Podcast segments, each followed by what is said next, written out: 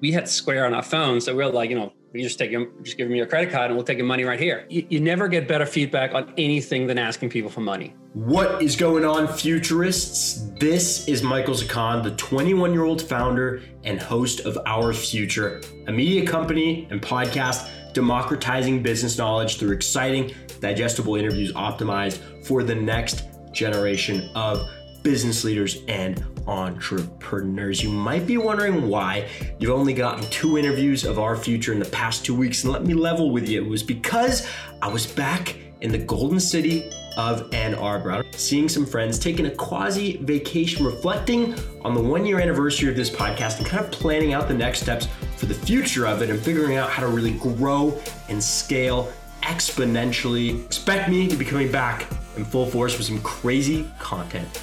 And you know that begins right now. So let me introduce today's guest. That is Henrik Werdelin, the co-founder of BarkBox. It's the famed dog subscription box that recently notched a 1.6 billion dollar valuation. That's not the subscription box that got a 1.6 billion dollar valuation. This isn't for Bill Gates and his pooch. This is a 1.6 billion dollar company that recently announced a SPAC merger with Northern Star Acquisition Corp. It's super fascinating to see how hot the pet industry has become with the stay at home lifestyle of the pandemic, and this product fits perfectly within that. It was equally intriguing also to learn how Henrik built this mega pet care startup subscription box company for dogs that makes Fido so crazy excited when the mailman comes by. I'm serious. They literally used to spray these boxes with a bacon scent. So tune in, and I hope you enjoy this awesome interview. When you were my age, when you were in college? Like, what did you see for the world? A lot of us are wondering what our careers are going to look like, and we're worried about it. But like, I don't know, what, what did you see? I'm sure you didn't see yourself being the co-founder of a the world's biggest dog subscription box. I did not. It was not in the cards. I mean, like if there's one thing that was always in the cards was I always was the idiot that did all of the side projects. Like I was the one who started like the university radio station and you know did like cd-roms and and so i guess like uh you know if curiosity killed the cat and then made me make a dog company that's kind of like uh, the path um but i thought i wanted to be a, a, cnn correspondent that was my my my dream at college and so uh that's kind of how i started a cnn correspondent okay so we're not i don't think my current self is that different from yours because like i'm trying to i'm doing the podcast interview thing and you know, I, I, do love journalism, so I think that's that's kind of interesting. Um, but the your early career was spent at uh, MTV, correct? It was spent at MTV. MTV. So a bit after the golden age of the '80s, but it was still, you know, pop in. And what, what were you up to there? I mean, like I, I mean, this might be a fun story. So I, I did my post, my master's in London, and uh, and kind of talked myself into an internship at MTV and was writing my final thesis. Um, and I didn't have a computer at home at the time, so I was writing it kind of like in in the evenings. And so all my bosses would kind of come and ask what I was doing because I was like there until like you know 10 mid 10 o'clock midnight.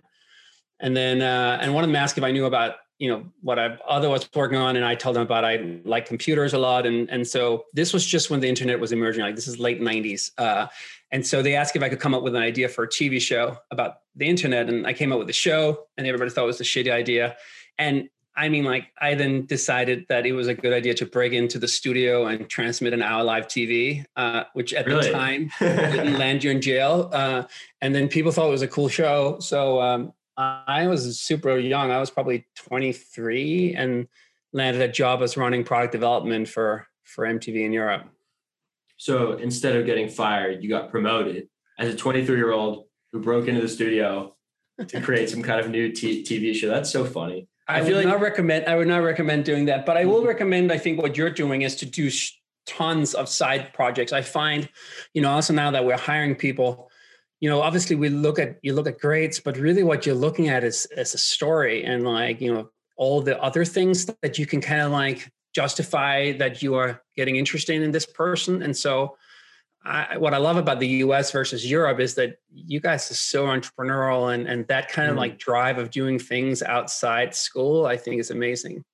Yeah. Well, I also think young people should have more confidence to go and do things that you did. Like you had this belief and like, cause I don't know, you were young, like most of these media companies are run by like older people, right? Like how can a young person be confident that their you know vision is potentially really cool, right? And that's what you did. Like you took hundred percent. Right? I mean, like yeah. you seem like a very confident person. When I was like in your age, I was like just scared. I was just worried that people figure out that I didn't know shit, and and like I was so nervous all the time. Maybe that was the energy that propelled me, but but I think you like a lot of times like I'll tell you a story. I was sitting, so I got like that job, and one of the first meeting I was in, I was with like all the biggest companies in the world at the time. They all their CTOs, and I got invited kind of for being like the cool MTV cat.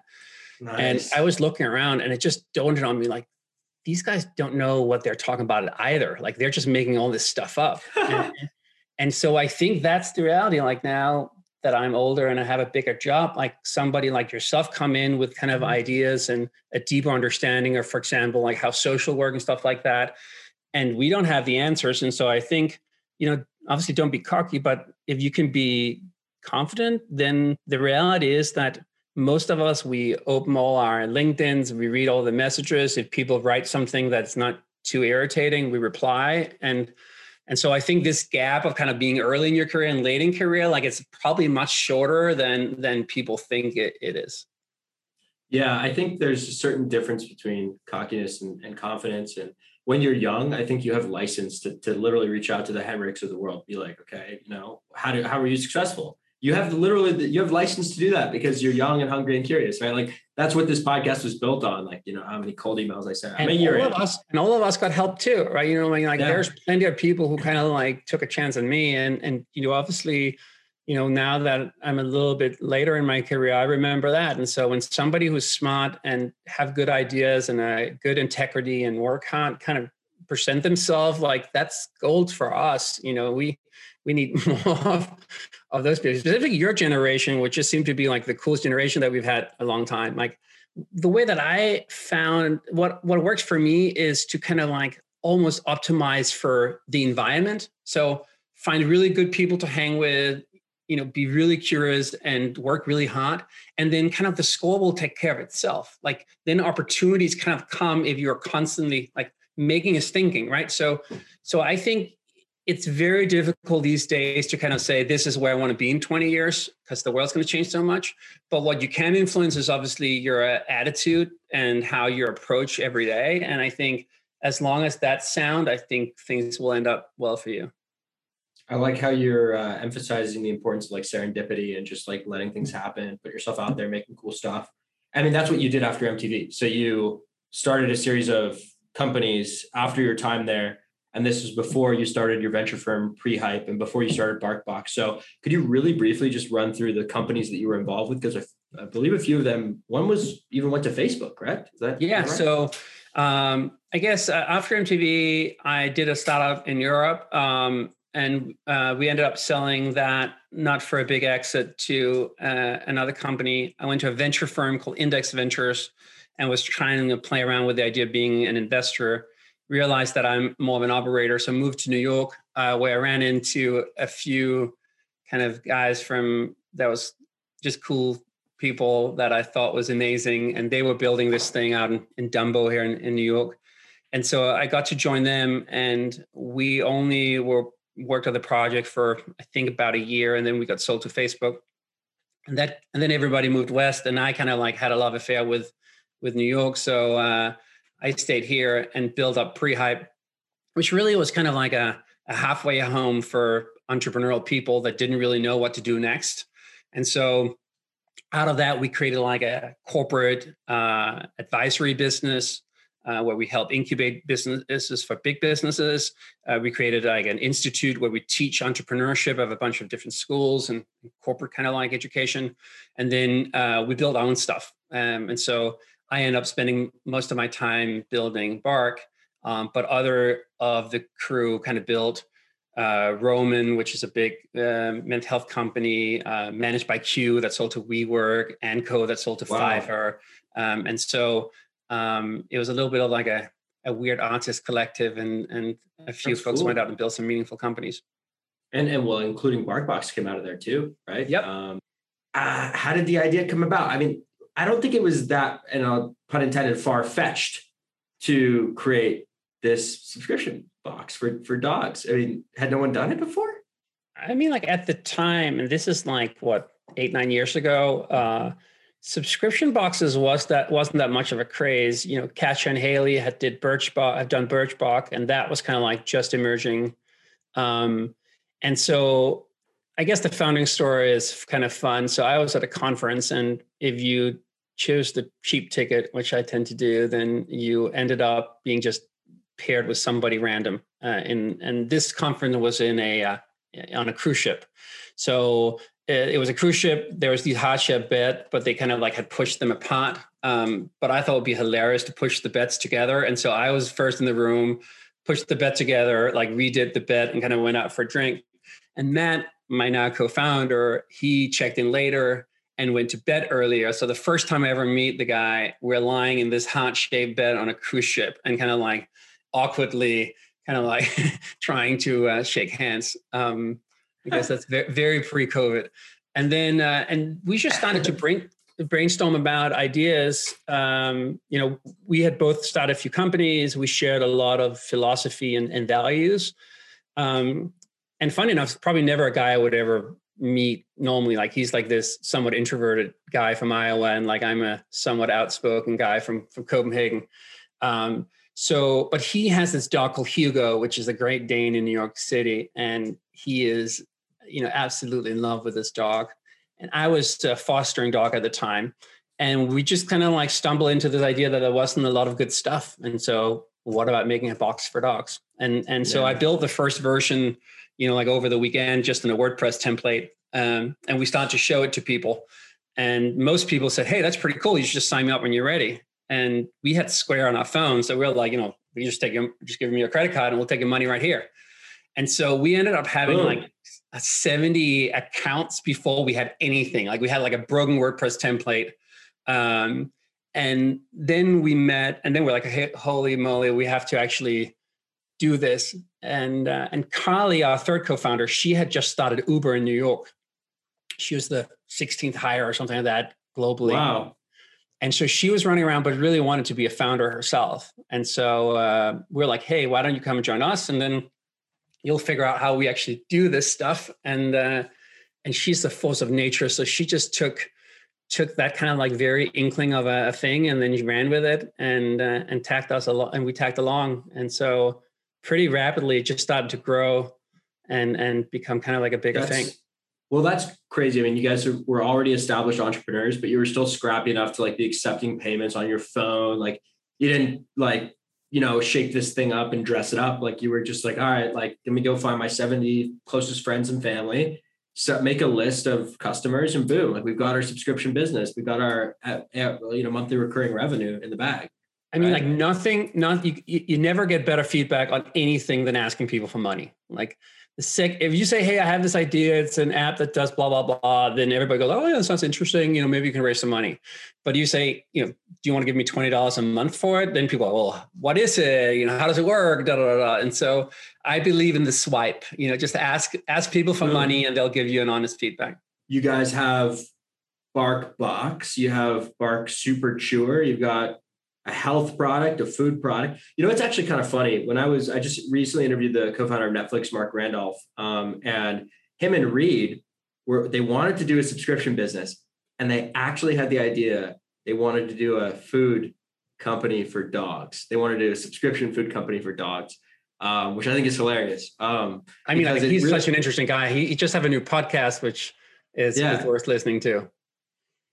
Yeah, definitely. Um, so okay, uh, you guys were building this product. I mean, at what point did you guys think about raising money for it? I'm sure you guys could have bankrolled it yourselves. And, you know, for the young entrepreneurs listening, like, uh, you know, um, when is the right time to, to raise money? When is the right time to bring on investors? When you, when you take your first check of external money, you kind of like commit to making a very, very large company because you kind of get on the, on the kind of venture crack, like of raising more money and building it fast. And then and and and I think there is an incredible amount of interesting businesses out there that are just generating you know free cash flow, and that I think is very amiable. Uh, so we always had that kind of attitude. Now, uh, we raised money when we realized that this was an industry that hadn't seen a lot of innovation for a long time and that was completely greenfield and that hadn't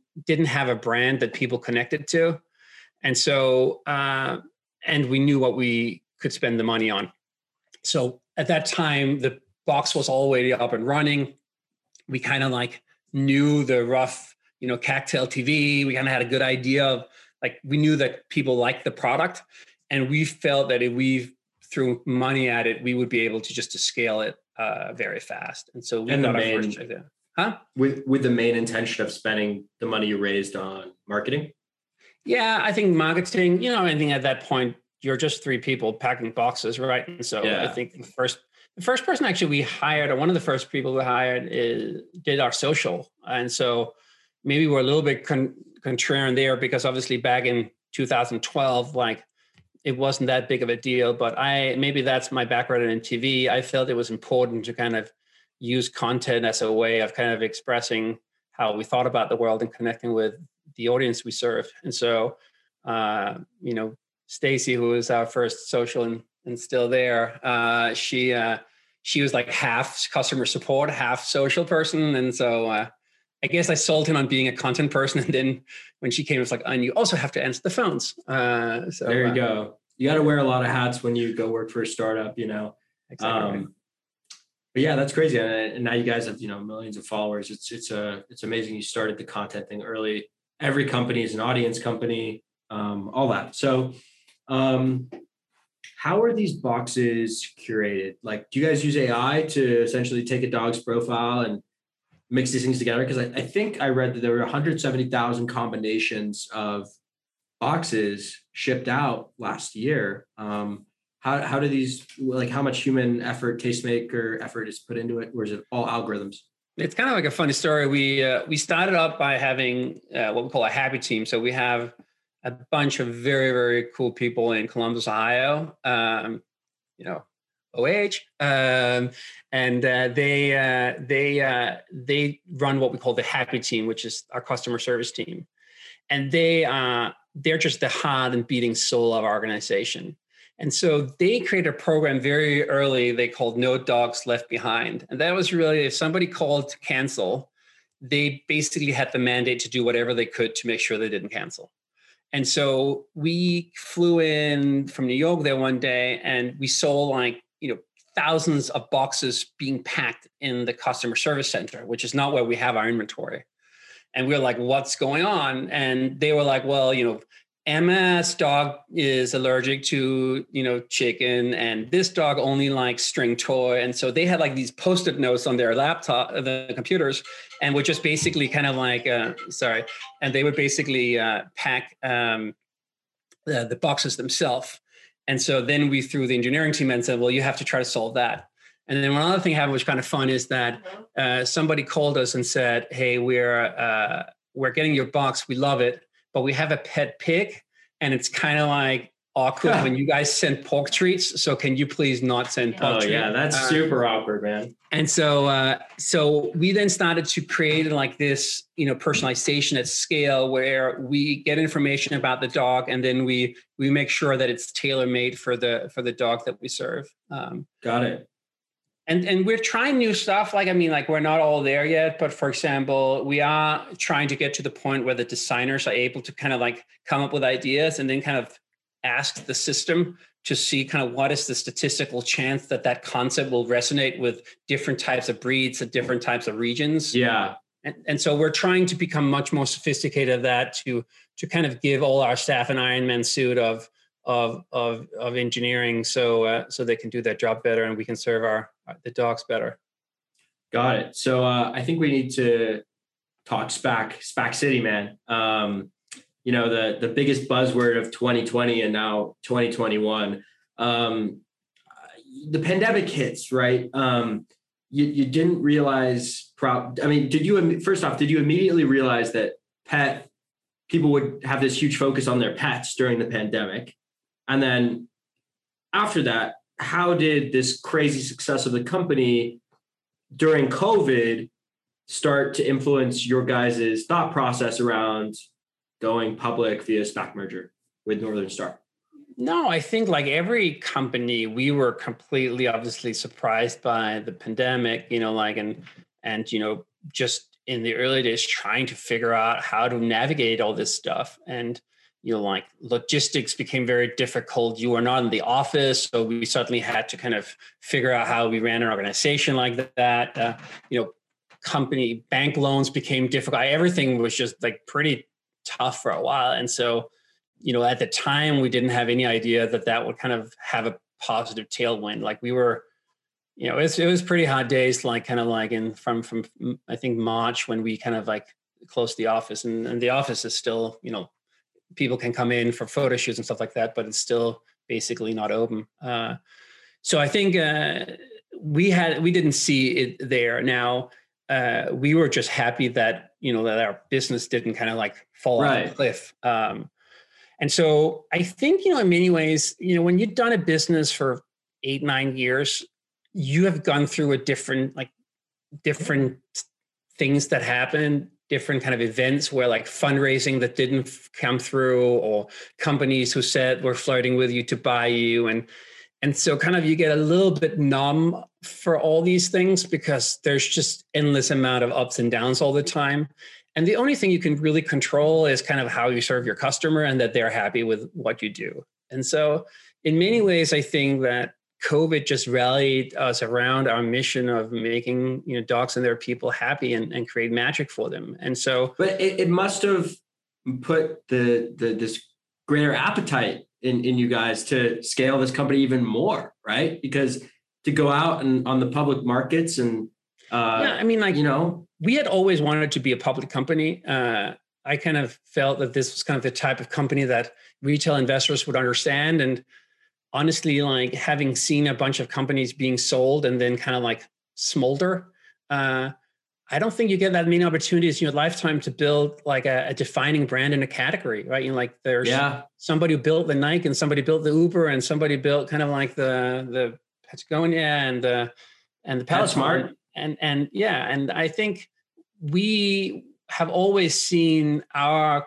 company as somebody that we hope will kind of deeply connect with people who who love dogs. And so uh, we felt that was better served as a public company. And so we had been planning for a long time like kind of you know create the internal systems in place make sure you start to kind of be have your your finances audited all those good stuff. Um, right. Um, so we were kind of like just kind of preparing for it, and then um, and kind of looked at all the different options that were there, and then a bit of optimistic, uh, you know, Joanna Coles and, and John Ledecky uh, came to us, and and you know, uh, Joanna is, knows a lot about media, and that obviously resonated with this idea of us kind of seeing ourselves a little bit like an entertainment company. And John knows an insane amount of st- uh, stuff about like the public markets, and and so it was a little bit more like an opportunity that presented itself and we're like let's do that rather than it was us like saying you know let's SPAC or let's direct list or let's go uh let's go uh public and kind of like the traditional so, way. it's pretty cool. I mean it's uh it's super interesting you know made headlines. As pr you know event as much as it was you know a, a financial one. Um so i i guess the next question i'd ask is has have have any mailmen been attacked by uh, dogs that have that have that have smelt the box? You know what? I've heard that a bunch of Amazon boxes have been opened without it being, uh, a, a, you know, addressed to the dog. Uh, I mean, like most of the the dogs uh, knows that the bark box is for them. We used to do this trick, and I'm not sure like if they if that picked up that. We used to spray the box with bacon scent um, oh, really? they went out yeah. the door. Um, but fun enough, like a lot of the mailmen, they carry treats for dogs, and and I think yeah. kind of like is is not their enemy anymore. It's kind of like more their their friend. Okay, so I'm happy there haven't been any lawsuits from the USPS or anything I, of that. I of hope that I hope not. We are very appreciative of the USPS kind of bringing the boxes out every month. Do you guys use the USPS? Is that your main uh, vendor? I honestly don't know which one we use. I think we have different types of distribution for yeah for different regions. Got it. And you guys are US, you guys beyond the US? Is just US? We're in Canada now. Um, okay, cool. And um, obviously, me being Danish, you know, and used to be in MTV International, it's the rest of the world is something that we talk about a bit, but there's so many dogs to serve in in the U.S. It's such a big market, and yeah. And so um, so we've how been many dogs? How many dogs are in the U.S.? I think there's about 100 million households with a dog, and they have like an average of 1.8, and so a few hundred million, a few hundred million dogs. Yeah, we've got we got four. I got three German shepherds and a labradoodle. But I'm uh, I'm at I'm at college right now, not with them. But when you mentioned Ohio, I'm at the University of Michigan. That's why I didn't really have a reaction. Um, so what what dogs do you have? I have a a very spoiled yellow uh, golden retriever lab chow mix. She uh, really she's a she's a street girl from uh, Mobile, Alabama, and uh, my wife and I uh, we uh, we we fostered her, and then we did what they call foster failing, where you're like, I cannot give this dog away to anybody else, and so uh, so we got to keep Molly, and she's now. Nice. She seems to have forgotten completely that she used to live on the street. Like if I give her something that's not an organic treat, she looks at me like I'm the devil. I'm like, who do you think yeah. I am? And so uh, yeah, I mean, if you're a dog getting a getting adopted by you know Henrik uh, I mean, you're kind of like a getting adopted by Angelina Jolie and Brad Pitt, you know, in the dog verse. you're, you're royalty. I'll you're take royalty. that. If I can be Brad Pitt, the Brad Pitt of the, the dog world for a day, I'll take that. So what do you think is like the main ingredient of success as to why your company became like a unicorn? Like, how do you look back? Like, what is that ingredient do you think in, in your company? I think for me, the reason why it worked is because I found a bunch of very nice people and we did some cool stuff. And, and I think in many ways, it was because we were not chasing the mo- money that we ended up making something that truly resonated with the with the dogs and their people we serve. Um, so I think that the view I have is to build something for the right reasons, and then the school will take care of itself. What is your big piece of career advice to young entrepreneurs? you know what? I got two that I have thought about later in my life that were good. One was one that Richard Branson mentioned, which was basically if you can only say one thing to an entrepreneur, what would that be? And his answer was go to the gym. Um, I do think that kind of like um, mental health and basically burning out, you know, uh, basically burning out your your uh, your mind and your body is kind of like a real issue. Uh, and so, and sounds a little bit counterintuitive, but I'll make I'll give the advice to make sure you take a little bit good care of yourself, uh, because you know people who are listening to this, they're they're going to live to their over 100, and so they have you know another 80 years of work in front of them, and that's a mighty long time. And so if if the hardware and the software kind of burns out, uh, meanwhile, then you know they're not going to get there. Ladies and gentlemen, that was Henrik Werdelin, co-founder of BarkBox, sharing an awesome story and some incredible entrepreneurial takeaways for you all today. Thank you for taking the time out to listen to this podcast. Maybe you want to get your dog a BarkBox sub right now, or maybe you have a cat and want to replace it with a dog. I don't know. It was an awesome interview, but I do want to ask you to consider one thing, and that is leaving our future a five star rating on Apple Podcasts. It's the number one way to grow downloads. Thank you all for listening. Love you all. And as always, I want you to stay frosty out there. Peace out, everybody.